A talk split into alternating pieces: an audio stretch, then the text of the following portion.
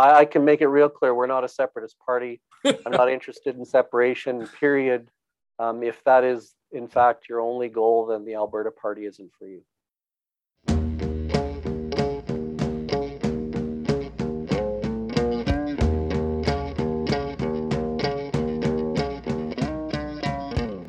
Forgotten Corner podcast would not exist without our listeners. If you enjoy the work we are doing on this show and would like to support further, please consider a donation through our Patreon account, patreon.com backslash Forgotten Corner Pod, or visit our website, forgottencornerpod.com. Welcome back to the Forgotten Corner podcast. We acknowledge that the Forgotten Corner occupies unceded Indigenous land. We acknowledge that the Blackfoot Confederacy never surrendered its land in the signing of Treaty 7, but agreed to share it. The Forgotten Corner sits on Treaty 7 and Treaty 4 territory, traditional lands of the Siksika, Kainai, Piikani, Stoney Nakoda, and Tsuut'ina, as well as the Cree, Sioux, and the Saulteaux bands of the Ojibwa peoples. We also honor and acknowledge that we are on the Métis Nation within Region 3. The Forgotten Corner is a proud member of the Harbinger Media Network, and if you'd like to check out other progressive po- progressive podcasts like this one, click the link we provide in our show notes. At the end of last week's folks, we left you on a little bit of a cliffhanger from the part one of our interview with Alberta Party leader Barry Morishita. So let us not hold you back and we'll get you right into part two. Sans my co host, Jeremy Appel, who I hope is not still at the Jays game um, a week later. But nonetheless, uh, I hope you guys enjoy. My pushback on that, I guess, would be that uh, we, we went out of our way uh, after the boom in 96 to pay off debt. Natural gas actually did that, not oil. Um, yeah. But we our revenues paid off our debt a lot of people, including myself, would argue that going that two decades later being forced to play catch up with infrastructure, play catch up with education, play catch up with healthcare, forced us into debt again anyway. That balancing the yep. budget just created deficits of not money, but deficits of service, deficits of infrastructure, deficits of, of necessity that we had to deal with two decades down the road how do you balance doing that while balancing a budget? So you know it, it it it will it'll take some time but first of all at the very at the very basic piece your operational costs have to be paid for by people who get the operations for them. So our population has to we have to come to a meeting that says, you know, these are the, this is the level of services you want, then this is the level of taxation you have to pay. Um, you know, and, and we can, um, there's a million ways you can work your way into that so that you're not reliant on the windfall revenue, but um, we have to come to that point without it.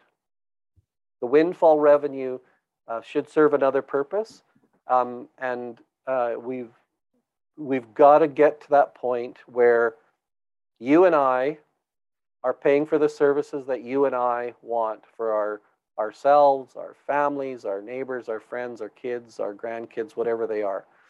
Um, that's just the way it is. There are there is a, a, a, way. There's a lot of ways to get there. Um, it's not all about revenue.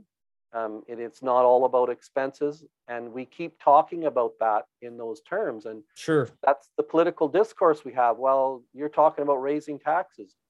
Um, yes, potentially I am because sure. we've got to pay for what we got. And I'm willing to stand up and say that and admit that, hey, you know what? Yes, I'm talking about that we might have to collect more taxation in order to pay for the services you get.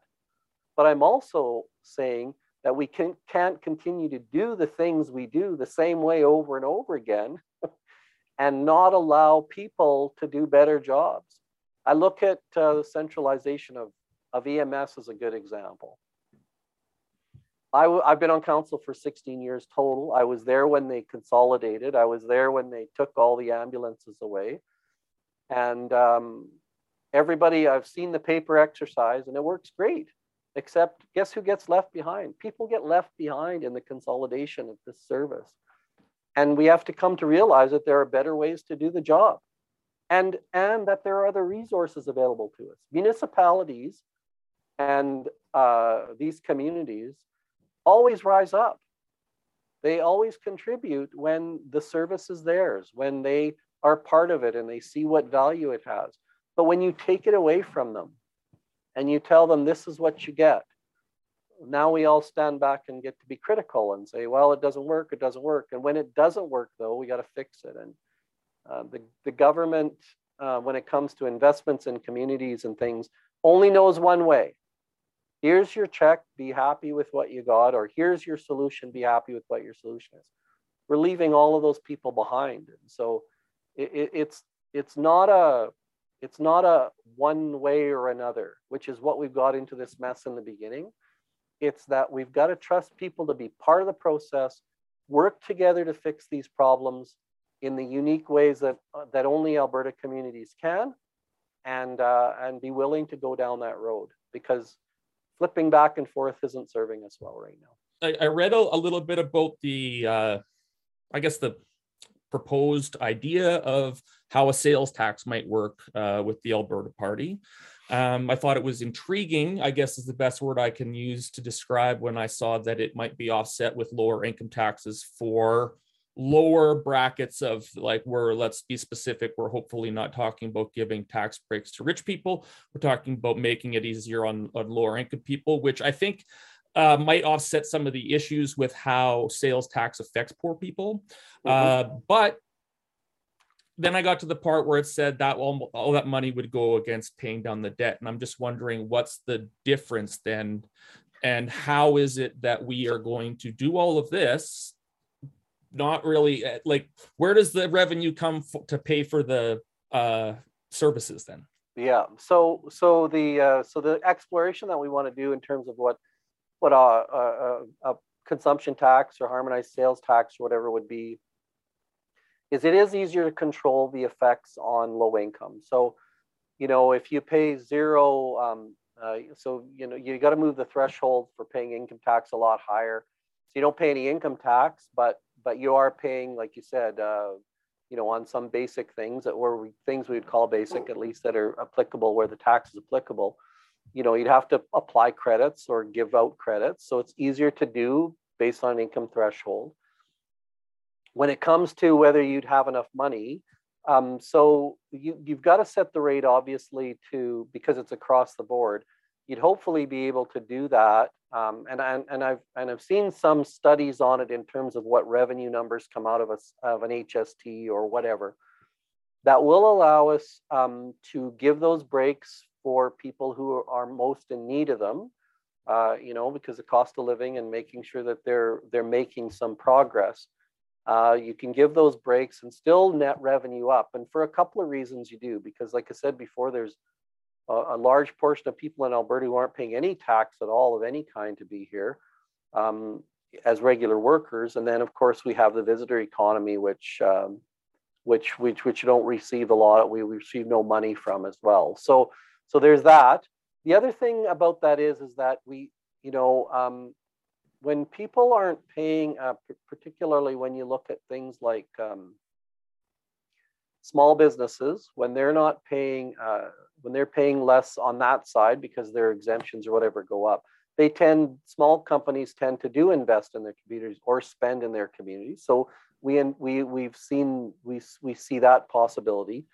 Um, the other thing is is that when it comes to the windfall revenues, we've said that 50% of the benefit should benefit today and then 50% should benefit forward by saving it and, and setting it up so that it, it provides an opportunity for us. So, you know, I, I, I'm not an economist in the classic sense that I understand all the details, but but I can tell you that I think the, the essence of it is, is that if we can some um, make that transition uh, from any from uh, these more static taxes like property and, and income uh, particularly for people who are, who are struggling.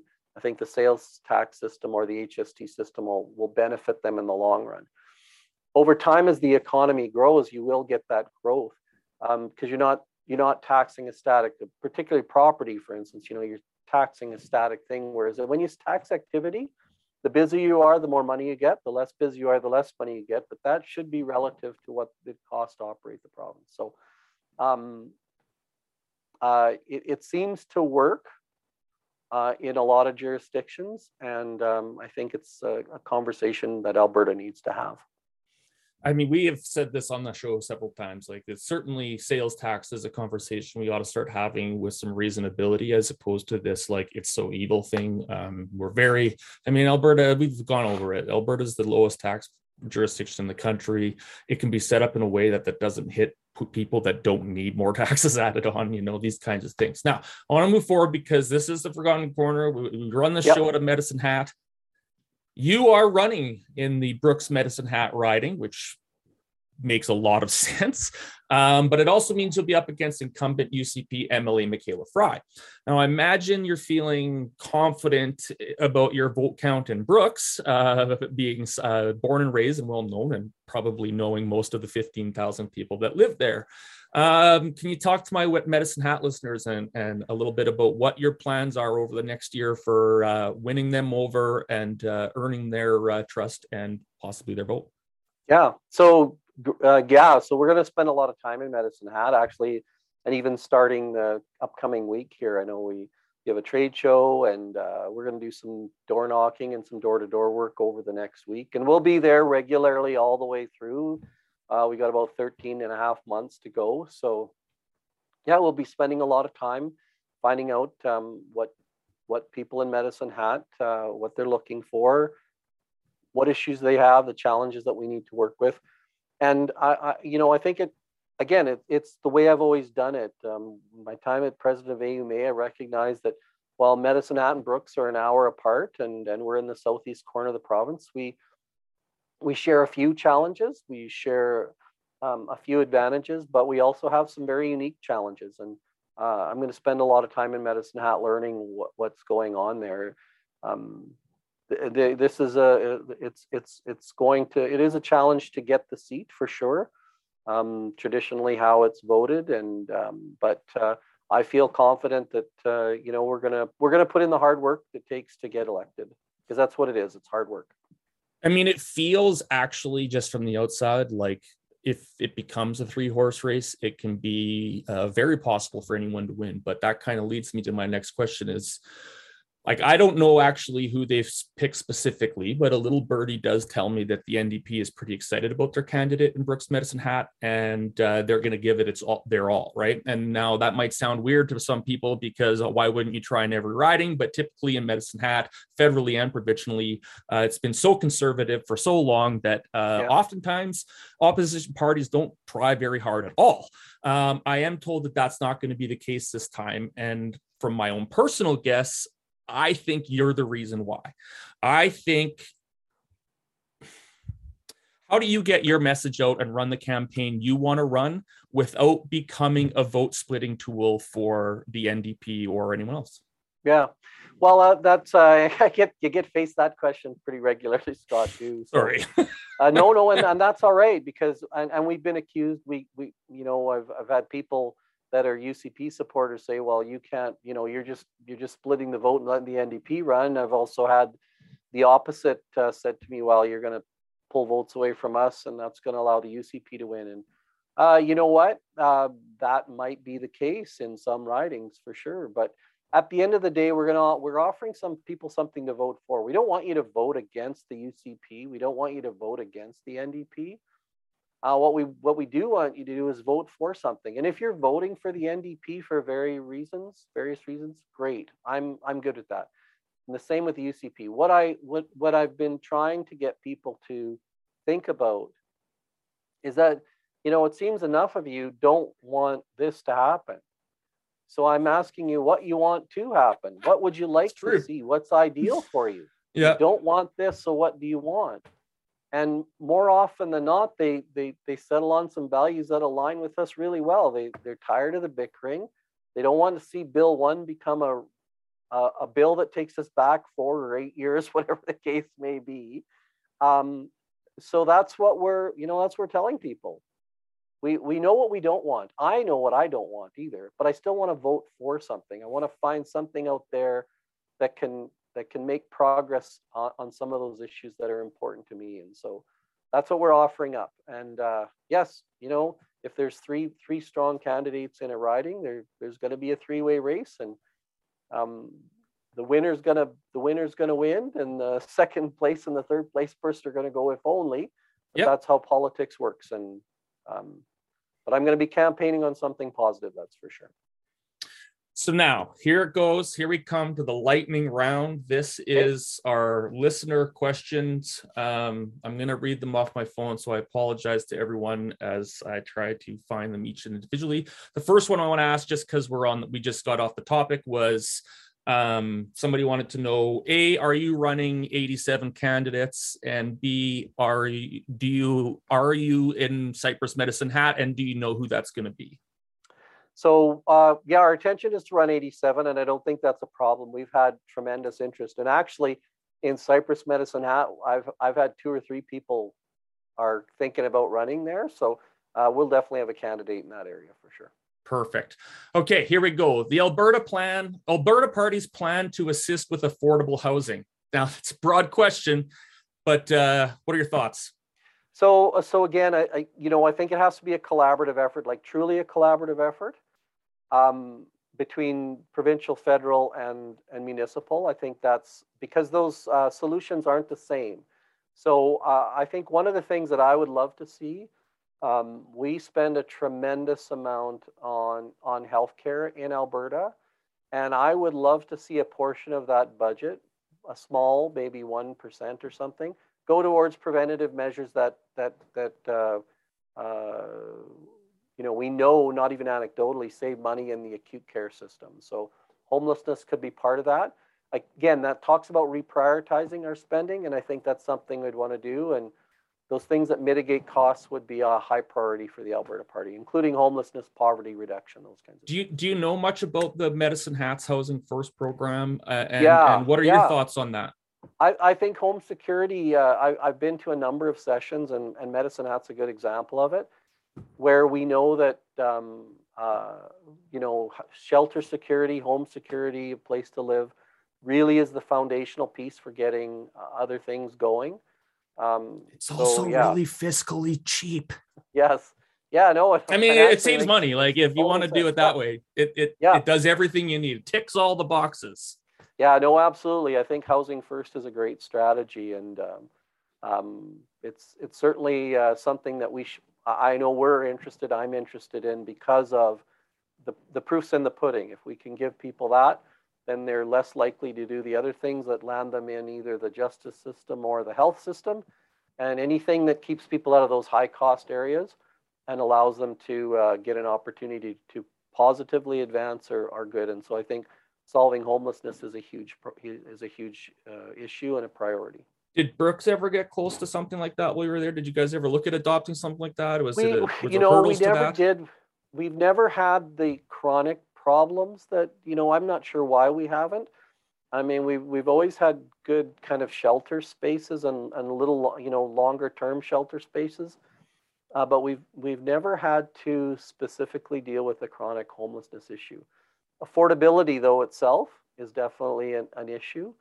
Um, and uh, we've always been really fortunate to have a good corporate partner and a good community partner in our in our housing association that's done good good work there. Um, and they continue to. In fact, I know they're working on a project right now. So we've kind of, for whatever reason, been able to have to avoid the homelessness issue specifically.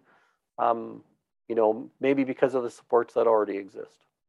That question, by the way, uh, everyone was from Brian Angelic. He's a, a retired teacher from Medicine Hat, retired educator. He's superintendent um, of schools when he was last working. Um, hope he's uh, doing well out there. But great question. Uh, next questions, plural, uh, come uh, maybe plural, depending on your answer. The first one, I guess, uh, uh, come from Jason Scott, who very specifically asks, "Did Brian Jean approach you to join the party slash board, and what did he propose?" If the answer is yes.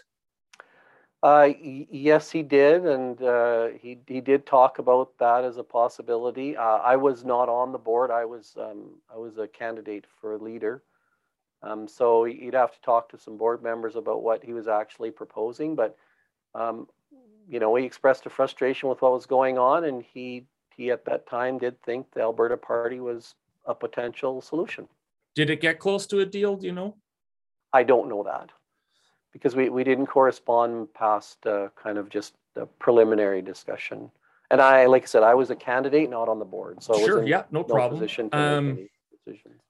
I, the one of his questions here doesn't seem related to that. Is are you prepared for a snap election should one uh, Um, exist?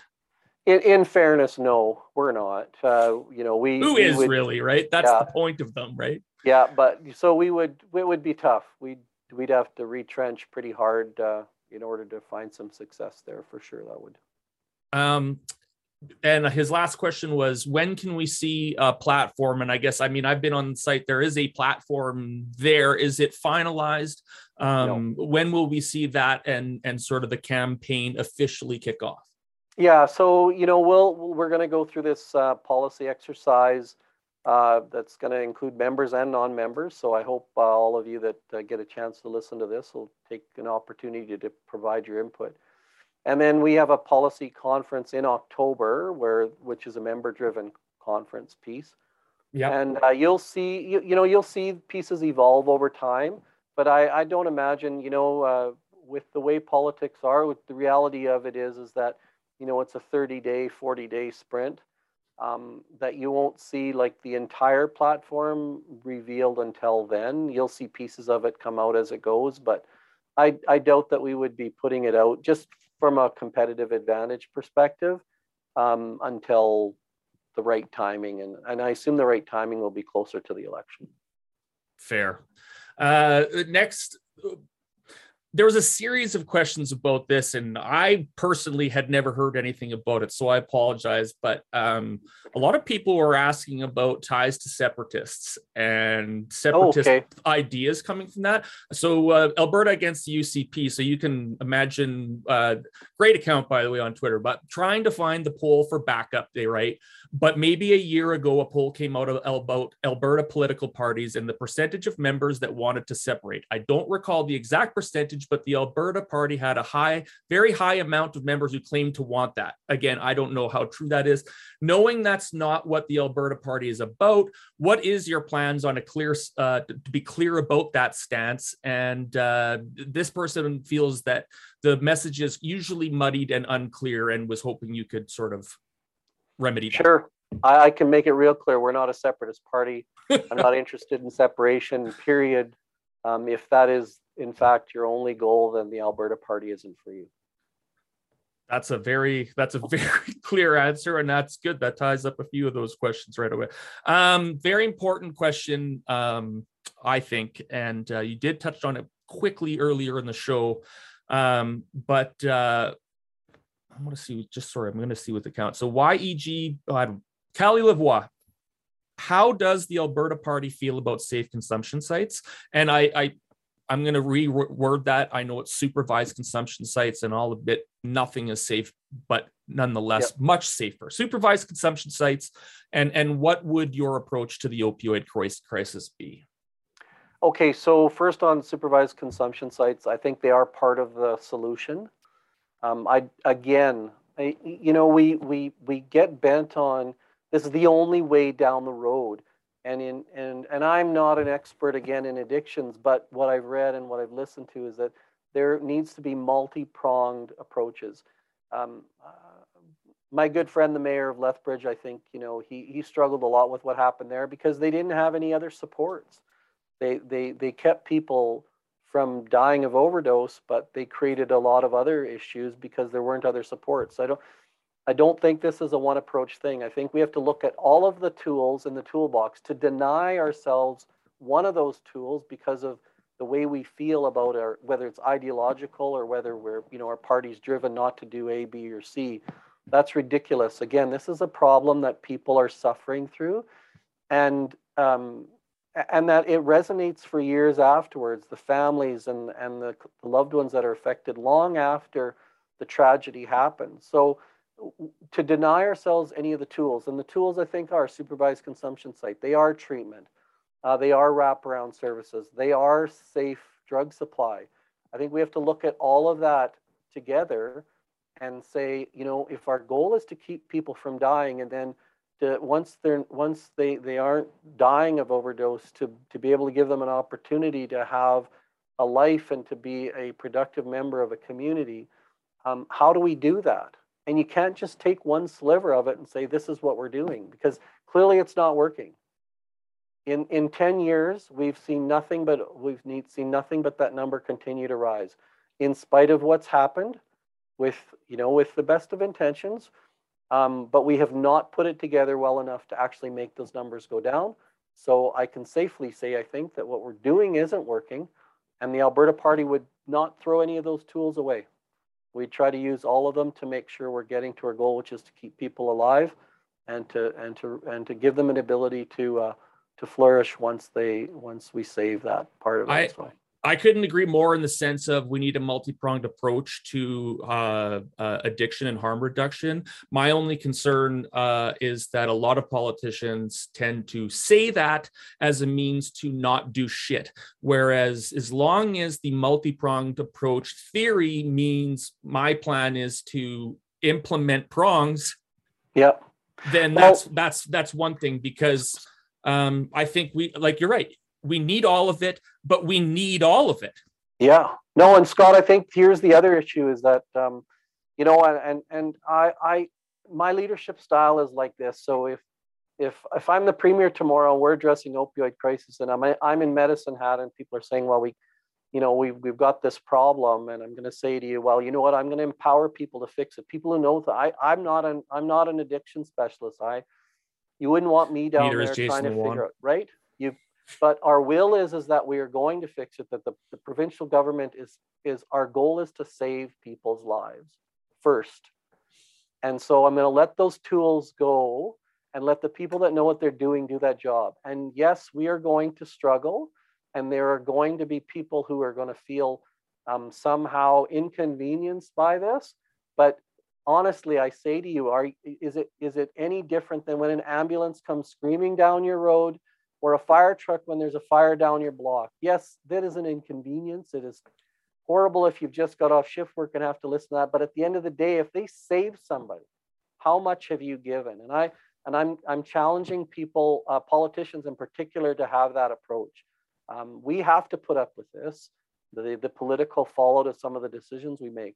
But I'll tell you what, if we make that opioid overdose number go down, um, That's a while win. we're in government, then everything is worth it saving lives like that's i mean to me that's i've never been a politician and i understand that it changes a person but certainly like to me that's all a person should ever want to hang their hat on is i did the right goddamn thing when it mattered and it didn't i didn't try to win votes so i, I, I do like the sound of that I, especially uh, we had like for example we had a uh, an owner of a I'll just say it. Tim Hortons here that was uh, a, a proposed supervised consumption site was going to be close-ish.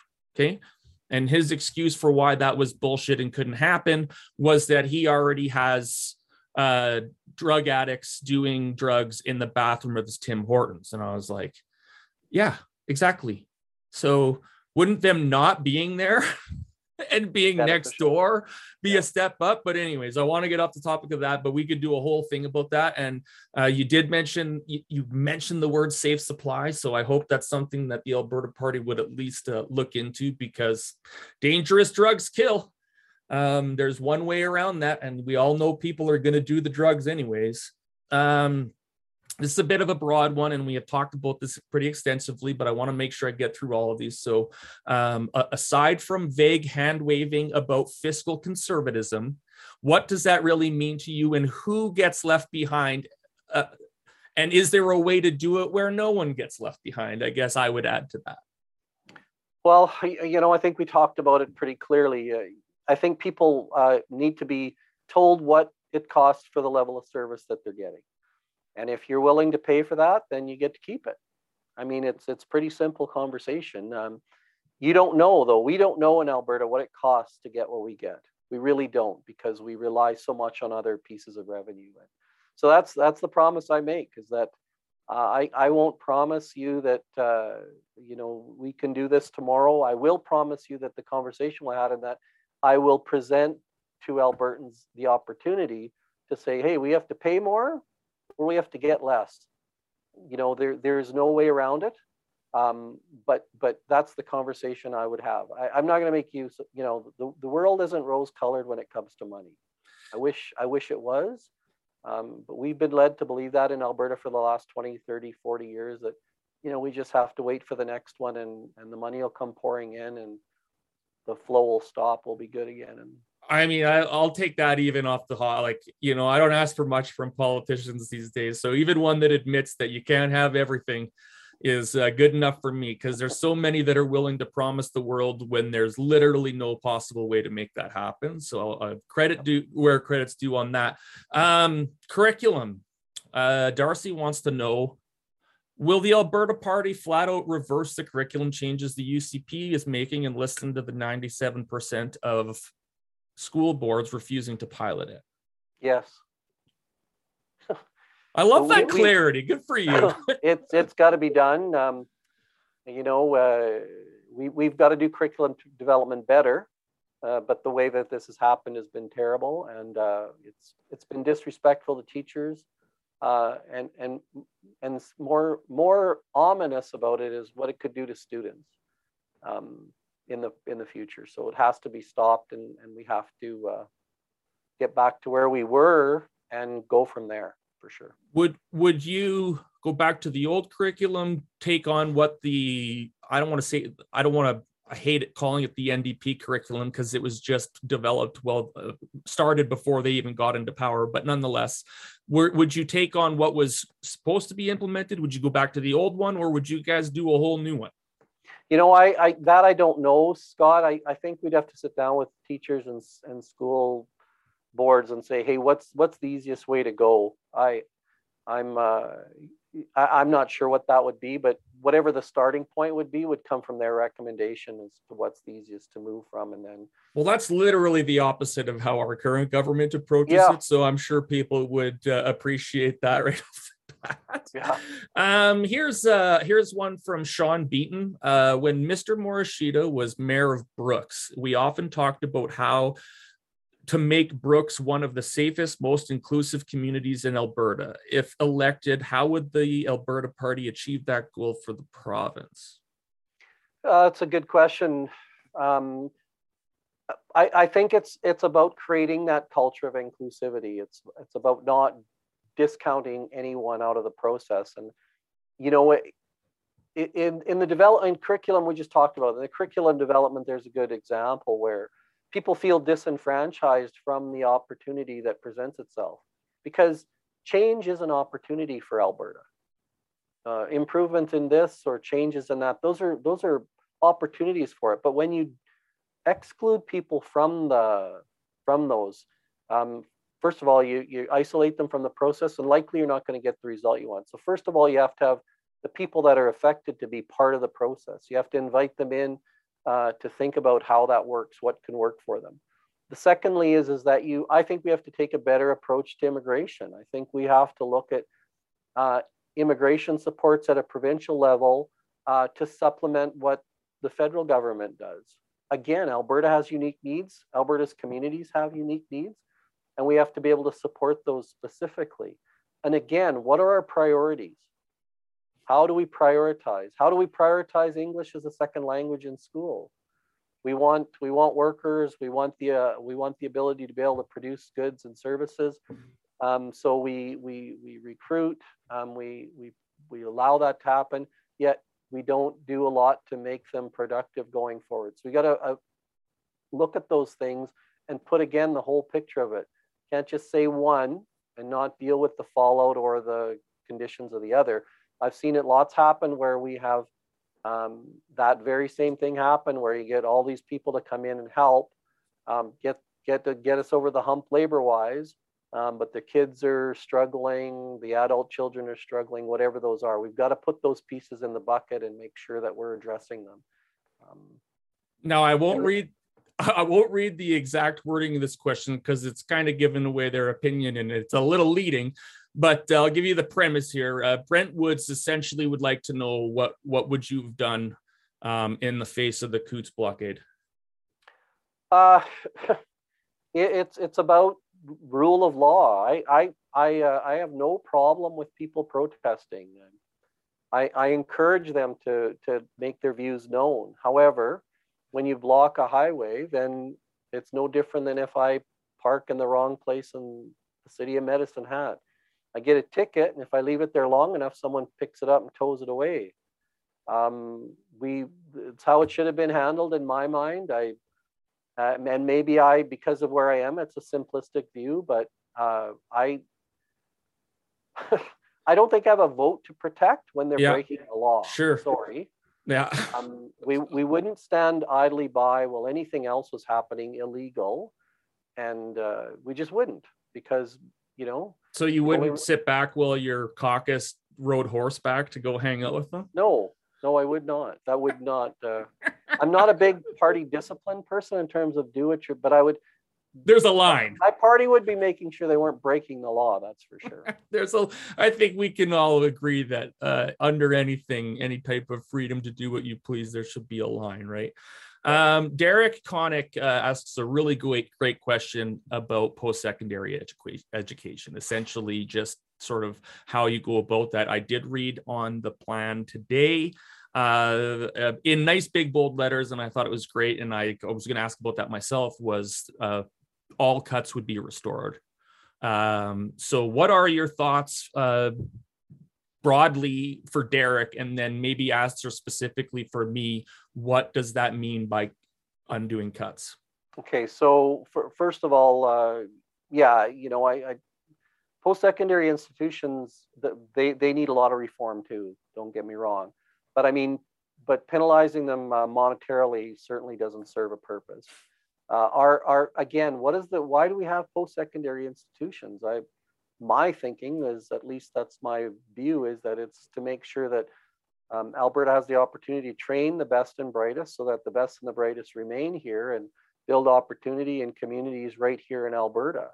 And when they cease to be able to do that for whatever reason, and uh, certainly they've been a lot of some of them have been under attack financially here in the last several years, uh, that we have to restore that. So take off the financial pressure. That being said, um, there the, the- internally there's a lot of things too. Some of the things that I think are are, are transferability is a huge issue in Alberta. We have uh, 22 publicly funded institutions with my understanding is 65,000 transfer agreements, which makes it impossible, not impossible, but very onerous for students to be able to move from one institution to the other.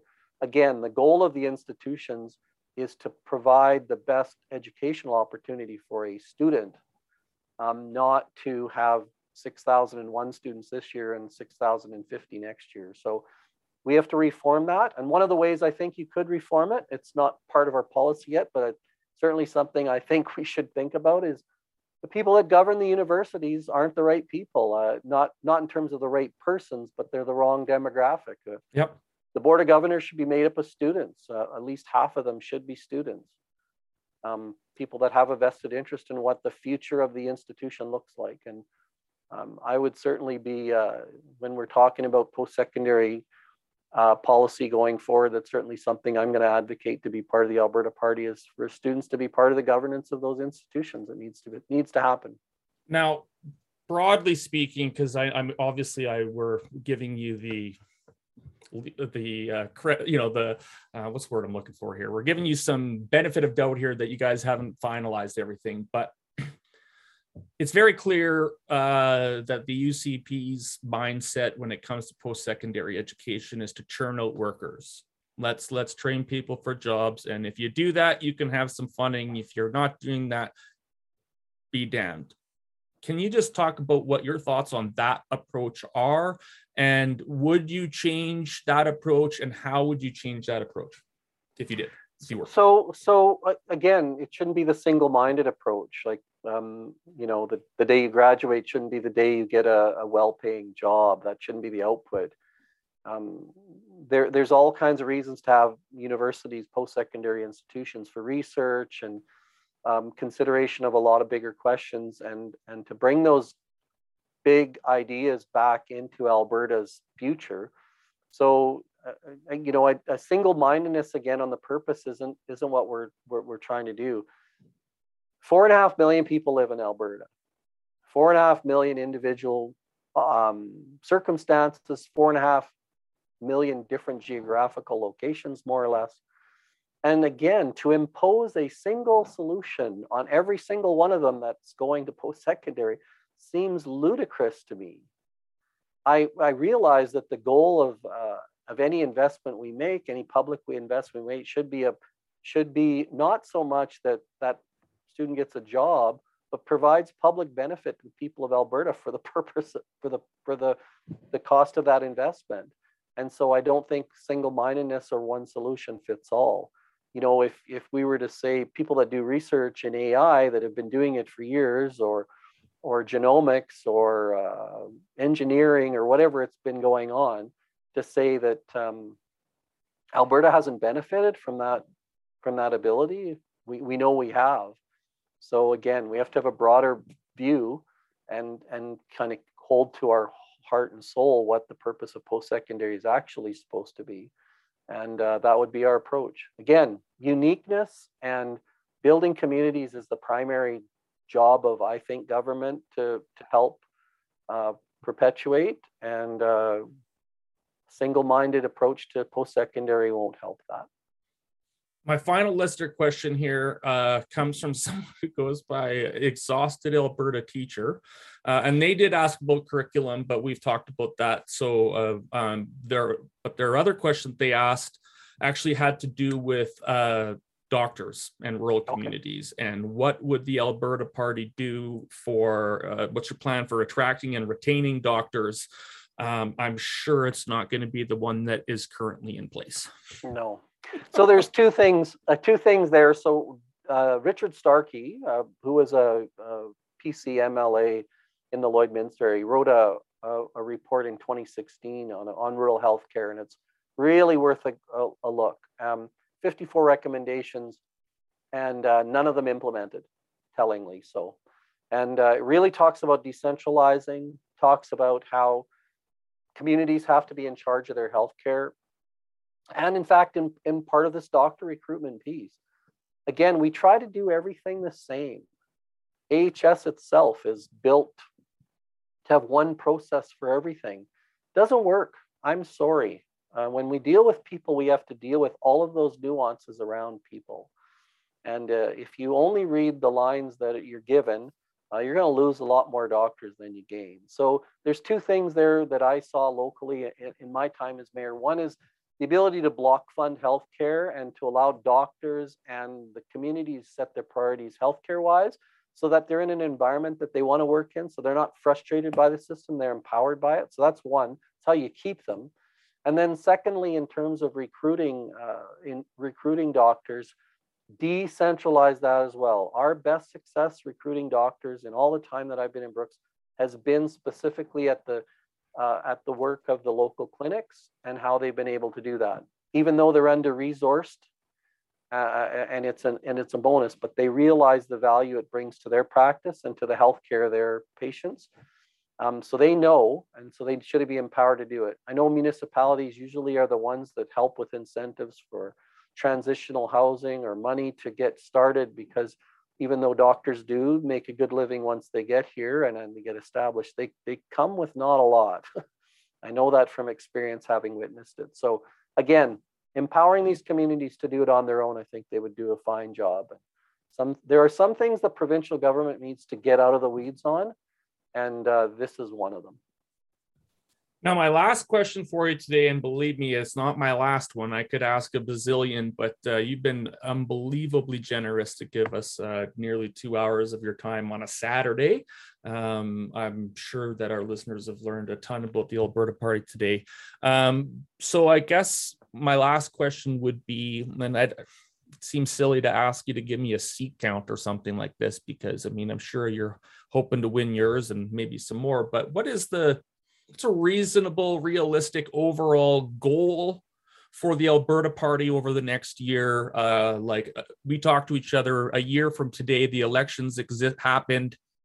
I guess it won't have happened by now, but close. Yeah. Um, where do you want to be? What do you want to see? You know, uh, I mean, I, obviously, I'd love to be government, and it's interesting the precedent of this, right? You know, when when the NDP took over in 2015, the election before, they had about 50,000 less votes than we did in 2019. So, so we're, we're, we're, we're working hard to do that, but we need a presence in the legislature. I think we need the influence of the Alberta Party to be on the governance of Alberta. So, you know, we, we have, I would hope at this time, uh, after an election, there's a presence in the legislature of a group of like-minded MLAs that are trying to do what's best for their communities. And it might be uh, worthwhile to point out to you just before we go, Scott, too, is that the MLAs that we're, we're recruiting, they they are smart and uh, they know their community really well. They're not afraid to speak for it. Uh, we the Alberta Party doesn't believe in in um, you know whipped votes. Uh, and I know on our webpage it says in confidence only, on confidence motions only, we would whip it. But you know what? If I, I'll, I'll, I'll be clear, and and you can take this to the bank too. Is that if I come to a, if I come to, if, if I, I was fortunate enough to be the premier of the province, and I came with a budget that I had to whip my own caucus to vote for, maybe that's a good sign that the budget isn't very good. And uh, I would hope that we'd have strong enough MLAs that would tell us that. And that's another big difference for us. I want the Alberta Party to be the vehicle for people to bring their communities into the governance process and not to be told how to message it out. Um, our, we had a, even though we didn't do very well in in Fort McMurray, we had a great candidate that just exemplified what we're looking for in a, in a candidate, which is committed, not um, make sure they represent their community well, and that the Alberta Party is a vehicle for them to do that, not uh, a, a, personal uh, kind of mouthpiece for the Alberta Party. So I think that's a huge difference for us too, and I think you'd see us get a lot more productive if that was the case. Was there anything worth holding on to as far as that Fort McMurray by-election is concerned. As far, like you guys probably didn't do as well as you thought, and, and and none of the sort of fringe parties. I hate. I'm sorry to use that word right now, but that's I guess what they would use. Um, did didn't do very well, but it was a different circumstance. I yep. think that election sort of had its own, uh, for obvious reasons, with Brian Jean and his plans to go after Kenney and these kinds of things. Was there anything of value in that election as far as where you guys are at? Um, you know, in, in terms of value, yeah, you know, I, I think it when we, you know, it, it was an operation, a, an election's an operation, it's an activity, and I think we learned a lot from what we did and, and weren't able to do. So, you know, I think we get better from that. Um, and um, like I said, the, the biggest thing is we met some people that are interested in the party that are committed to it, and uh, and and none, none less than than our candidate Michelle Lancey, who's actually from Medicine Hat.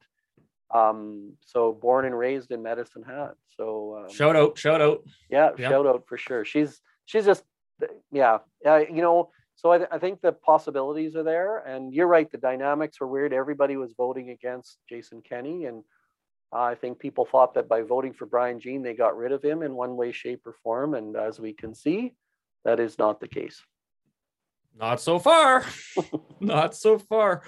Well, listen, Mr. Morishita, I could not be more thankful, honestly, for the amount of time you've given us this morning, how candid you are, how willing you are to answer questions without uh, a whole lot of political beating around the bush. Uh, and I appreciate that. It's a breath of fresh air.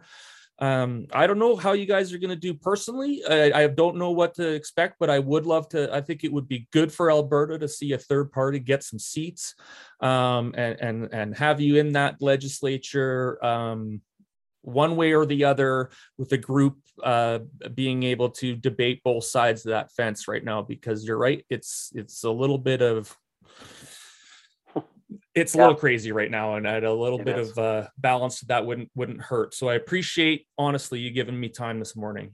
No thanks scott. I appreciate the questions and uh, i always enjoy a good conversation well, I've always found you to be a stand-up guy, and uh, you've given me nothing to th- uh, say otherwise this morning. So good luck to you. I I, I mean that. And uh, you're unfortunately, I'm a Cypress Medicine Hat resident, so I can't okay. even per- I can't even promise you my vote. But my sister's Brooks Medicine Hat, so maybe she'll listen to this. And, there you go. And go from there. Anyways, uh, folks, it's the time on the show where we thank those of our patrons who go way above and beyond anything we could ever hope for.